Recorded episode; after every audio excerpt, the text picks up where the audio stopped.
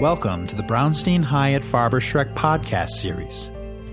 In our latest policy update, hosted by Drew Littman, Elizabeth Gore and Elizabeth Maier discuss the future of the post Pruitt EPA, how the immigration issue has motivated Republican and Democratic bases, and what will happen during August given Majority Leader McConnell's decision to cancel recess.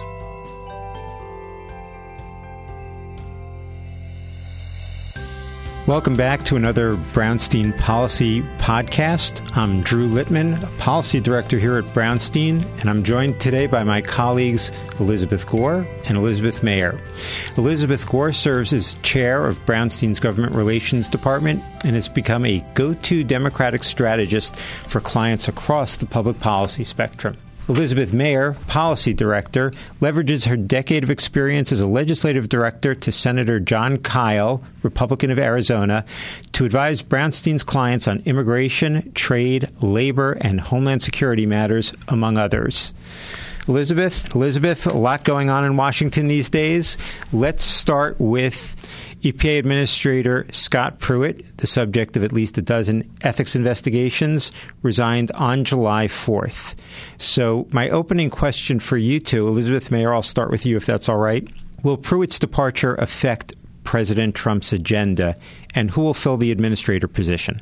Well, the acting administrator is Andrew Wheeler. And I will say Andrew Wheeler is nothing like Scott Pruitt in how he lives his life. He's a, been described as a policy wonk, a quiet person. I would expect the drama to, uh, at least on sort of a behavioral level, to immediately go away.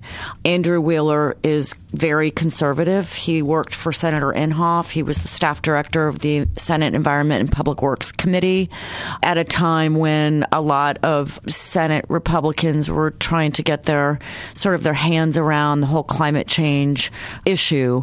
Andrew Wheeler was working on it. He uh, has worked on a regulatory level. He was at EPA for a while, and I don't really honestly see much change at all in how the EPA is run on a policy level, uh, just on more of a behavioral level. Uh, Elizabeth Gore, you want to comment on that? And then I was going to broaden it a little bit to talk about White House turnover more generally. So I agree with Elizabeth Maier that the policy direction is not going to change very much at the EPA.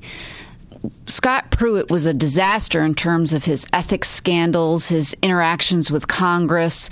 He was a serial rule breaker. As you said, he had more than a dozen ethics investigations against him. He was completely tone deaf in terms of people's perception of him and what he saw as appropriate behavior. That said, he was certainly um, fulfilling the priorities of the president and following the agenda of Donald Trump. Um, and I think Democrats um, were just as concerned with the uh, efforts that he had to undermine environmental protection and the efforts that he took to undo some of the important progress that previous administrations, both Republican and Democratic administrations, had taken to clean our air and our water and, and make it a safer uh, country for us all to live in. So um, I think the knocks against Scott Pruitt were twofold. I agree with you that the um, I agree with Elizabeth Maier that the policy direction isn't going to change a lot. Listen, I think on the broader question of White House staff turnover, this is a a very difficult place to work in the in the Trump White House. There's not consistent policy decision making. The president is serially um, caught in these situations where he, he's not telling the truth, or his position changes, or he overstates his own um, accomplishments, or doesn't take responsibilities for shortcomings. This is not a dynamic that can be helpful for anybody to work in. I think that's why you're seeing so much turnover at the White House. I think he's a mercurial personality. And I think that also leads to his hiring and firing on a whim. He doesn't vet people. I would expect this turnover to continue, and it's going to be harder and harder for them to attract top level talent given the dynamic that they've had in terms of the turnover there. Thank you, Elizabeth. Elizabeth Maier, it looks like you're leaning in uh, to make a surrebuttal.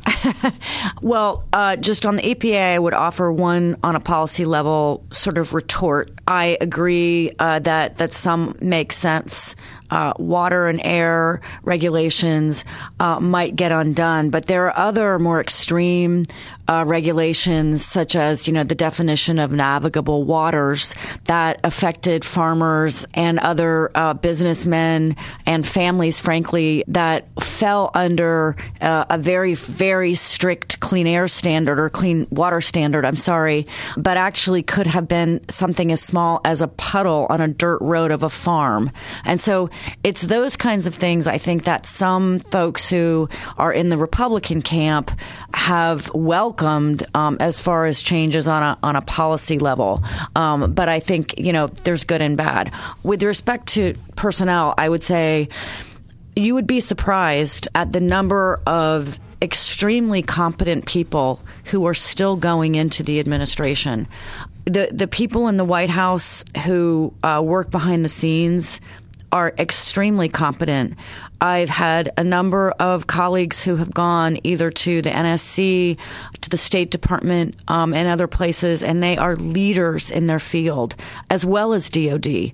Uh, so, despite or irrespective, I guess, of of what many people believe about uh, President Trump, um, I have found personally that very competent people are still going in.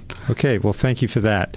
Um, let me switch subjects, if I may. Elizabeth Gore, I'll turn to you first. Immigration and family separation dominated the political news in June. How are these issues playing out politically? Does the immigration or family separation issue animate President Trump's base more? Does it motivate the Democratic grassroots? Are the Democrats who are calling for abolition of ICE overreaching politically? Your thoughts? The president's immigration policies and family separation in particular are wildly unpopular. They um, incur the wrath of Democrats, to be sure, but independents as well, and many, many Republicans. And I think you saw this play out when you had uh, prominent Republicans, including people like Laura Bush and um, others, speaking out against what the president was trying to do. Mm-hmm. So I think that he really miscalculated what the impact and what the reaction was going to be on this family separation issue, which is it's just horrible and it's not what this country is about. And I think every parent just cringes to watch the um, drama unfold and to watch the crying children being pulled away from their parents. And remember, these are people that are coming to the United States for asylum. These are people that are escaping unbelievable hardship in their own countries. And that makes it even more troubling, I think, for, for many uh, Americans. I look at this really as a policy issue, but obviously it has political ramifications. I guess it motivates some people in the um, in the Trump base. I, I I'm not sure who's looking at that and thinking that it's great policy, but perhaps there are some. I think on balance, though, that it's very much a negative for the president, which is why he he backtracked on it with an executive order, and and now they're trying to undo some of the damage that has been done. But listen, some of this damage can't be undone. They have kids that they can't figure out where their parents are. They can't get families reunified. And I think the trauma and the long lasting impacts of this very poorly developed and poorly thought out policy are going to, they're going to have a long tail on them. And, um, you know, the biggest issue is that I, that I'm sorry to see all of that happen to these, to these families. Elizabeth Maier, you worked for a senator from Arizona of course, on the Senate Judiciary Committee, which has jurisdiction over immigration issues. What's your response to, to Elizabeth's comments? Well, I agree with Elizabeth. It's heartbreaking um, to hear about you know a one year old child going before a judge a few days ago um, was just heartbreaking and ridiculous. And I think that everybody wants these children who have been separated from their families to be uh, reunified with them. I, would think that most people agree with this. So, having said that, I will also say it's not as simple the the whole issue as some make it out to be. There are also, if you break it down, a number of of um, late age teens who are called unaccompanied alien children, and they come across on their own, and that's very sad as well. But that's a little bit of a different situation than you know someone five or under uh, or someone who comes with their parents then getting separated uh, from their parents, sort of to make a point. And some of those, uh, what are called unaccompanied alien children, come across and they, they're counted as being separated, but their parents never came across.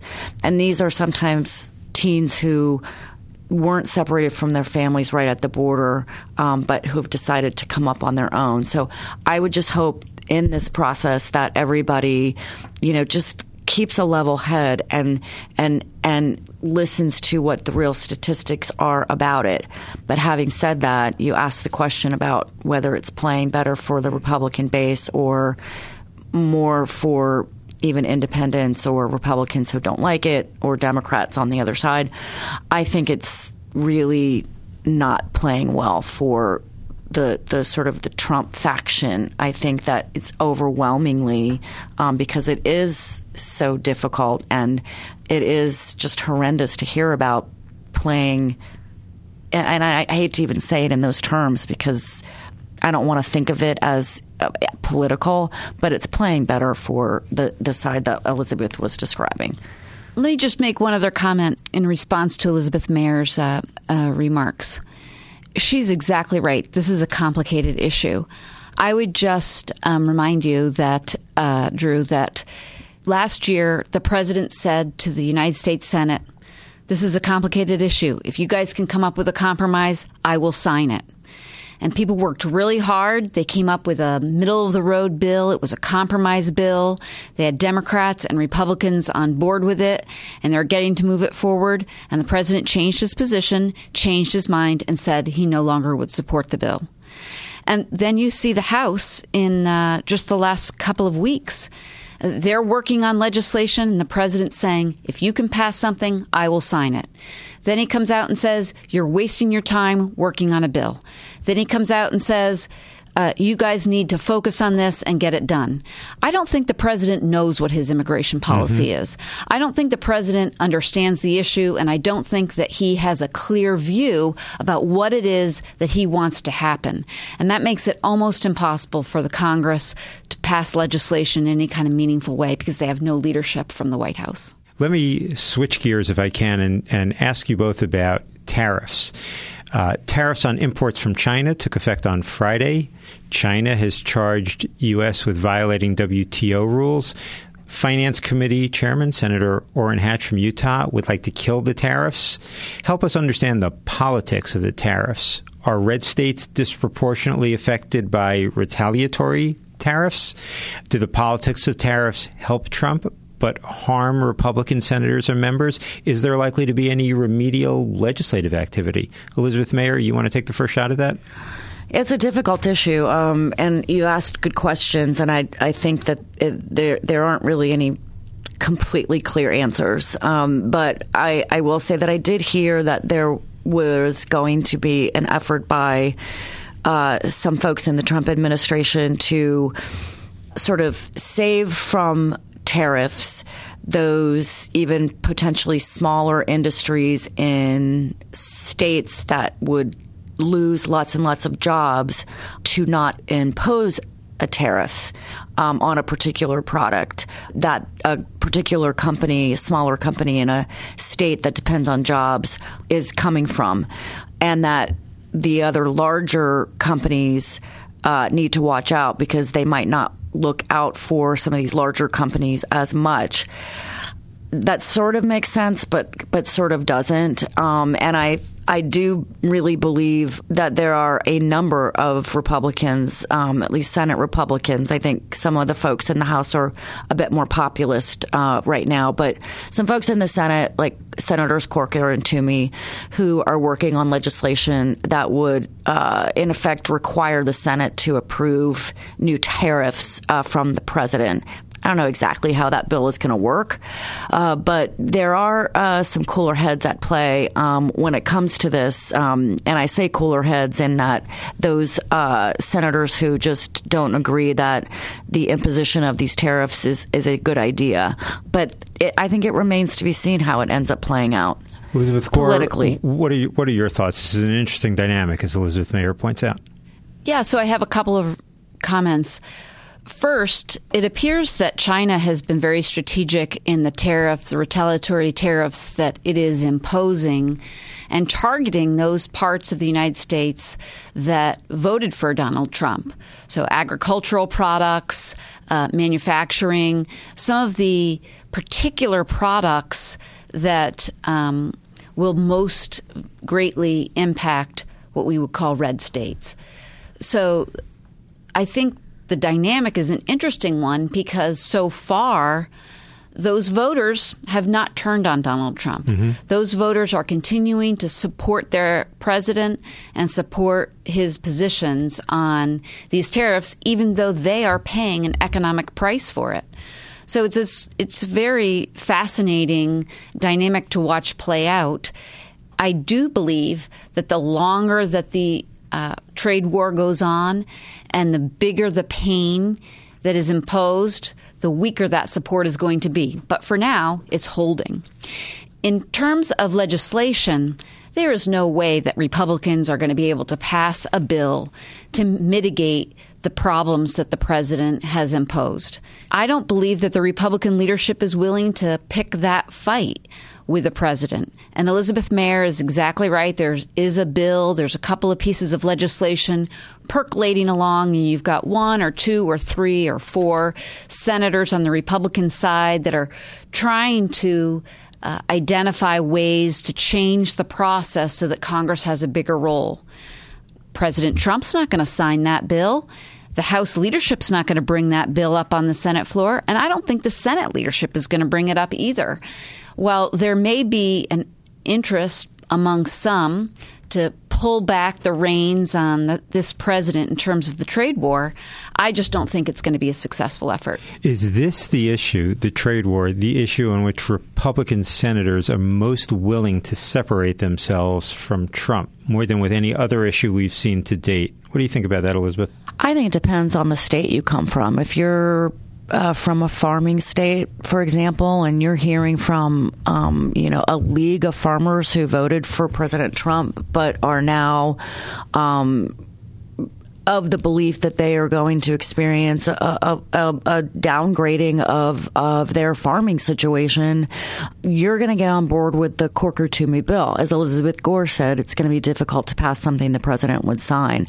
I would say, just in closing on this topic, uh, someone uh, from within the administration did remark to me a few days ago. Uh, but look, if he's ever going to do it and it's ever going to even out. And if you look at it very simplistically and you know that China or some of these other countries continue to impose a tariff that is higher than the United States' tariff, um, the economy is going gangbusters. This is the time to even things out.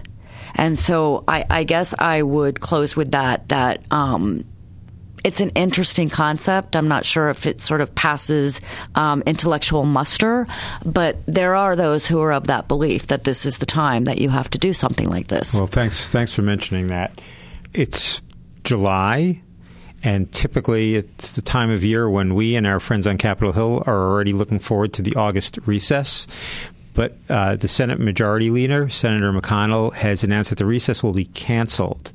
The House is not canceling its recess, but the Senate is canceling its August recess.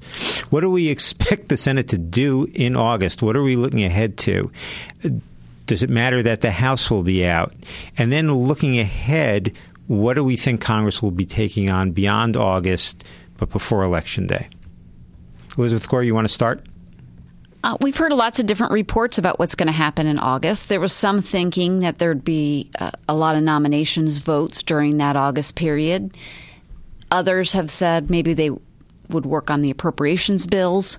Now there's conversation about having hearings, nomination hearings for the Supreme Court nominee. Listen, I, I think that the Senate Majority Leader is not going to be able to move anything that's particularly controversial. He has a very slim majority in the United States Senate right now. And uh, Senator McCain is not currently available to vote. Other Republican senators have apparently uh, told Senator McConnell that their plans are not going to be changing and they're not going to be available for all of August. So th- there will be votes, there will be committee activity. I think it will be at a lower level than we normally see during a, a, a traditional congressional work period.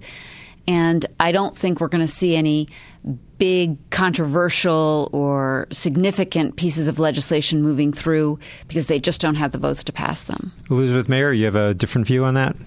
Um, not really. I, I do believe you know, there's an outside chance the Senate will be out. Uh, you know, there is an outside chance that, that they could get back a few days toward the end of the recess, uh, or what was supposed to be the recess, because of of uh, what Elizabeth Gore just uh, uh, touched on, and that is that people are going out of town.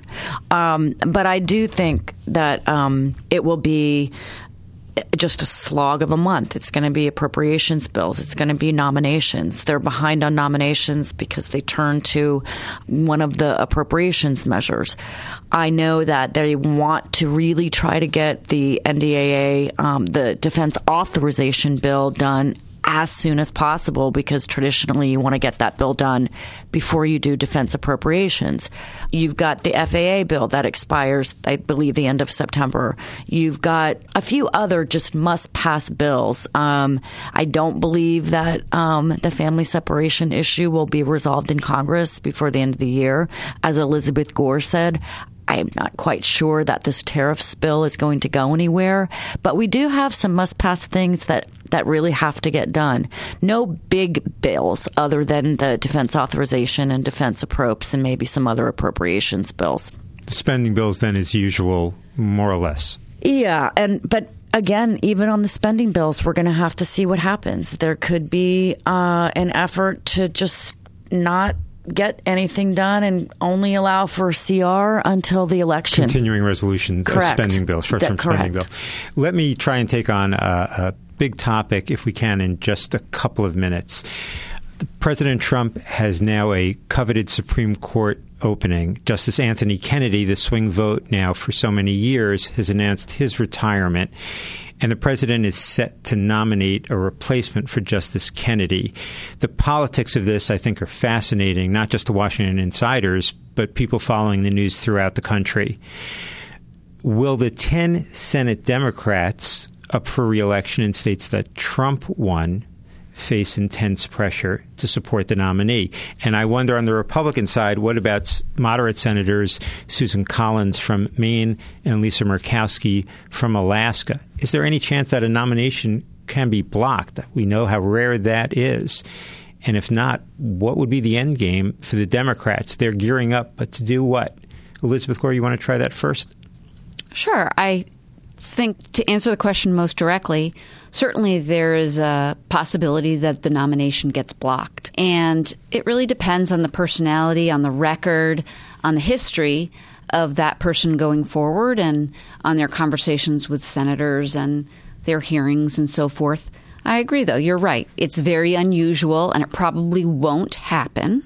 Elections have consequences. The president won the election. He gets to nominate his choice, and Democrats only have a small number of levers to, to prevent that from moving forward. So I think at the end of the day, it's going to be a Trump nominee that goes to the court, and there's going to be intense pressure on both sides. You mentioned it on both red state Democrats and, and on the more moderate Republican senators But at the end of the day, you're going to have a Trump nominee that goes to the Supreme Court. My guess is that that will happen before the Supreme Court convenes in early October. Elizabeth Maier, veteran of the Senate Judiciary Committee. I would agree with Elizabeth Gore. Um, you know, I, I, I do believe that for you asked specifically uh, to me uh, about my views about the more moderate Republican senators, and you know, uh, they they've been uh, sort of all over the news and, and, talking a bit, and I think that at least they like to think that they. Um, are open to, uh, you know, a a nominee who is a strict constitutionalist and is a someone who respects precedents, judicial precedents.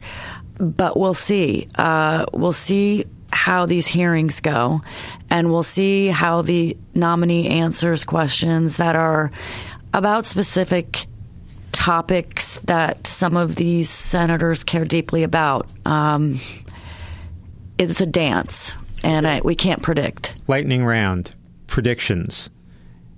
Next official to leave the White House. Elizabeth Maier? Uh, let's see. Well, Mark Short already announced he's leaving. Mark Short is the uh, head of the legislative operation for the president, and everyone might not know that. Everett Eissenstat is also said to be leaving. He is the trade specialist in the office. Mm-hmm. Elizabeth Gore, want to make a prediction? I think it's going to be John Kelly, Chief of Staff at the White House. Mm-hmm. Well, thank you, Elizabeth Gore. Thank you, Elizabeth Maier. Thank you, listeners. This has been another Brownstein Policy Podcast. Thank you for listening to the Brownstein Hyatt Farber Schreck podcast series. If you like what you hear, please subscribe and rate us on Apple Podcasts or your favorite podcast app. Visit bhfs.com for more information.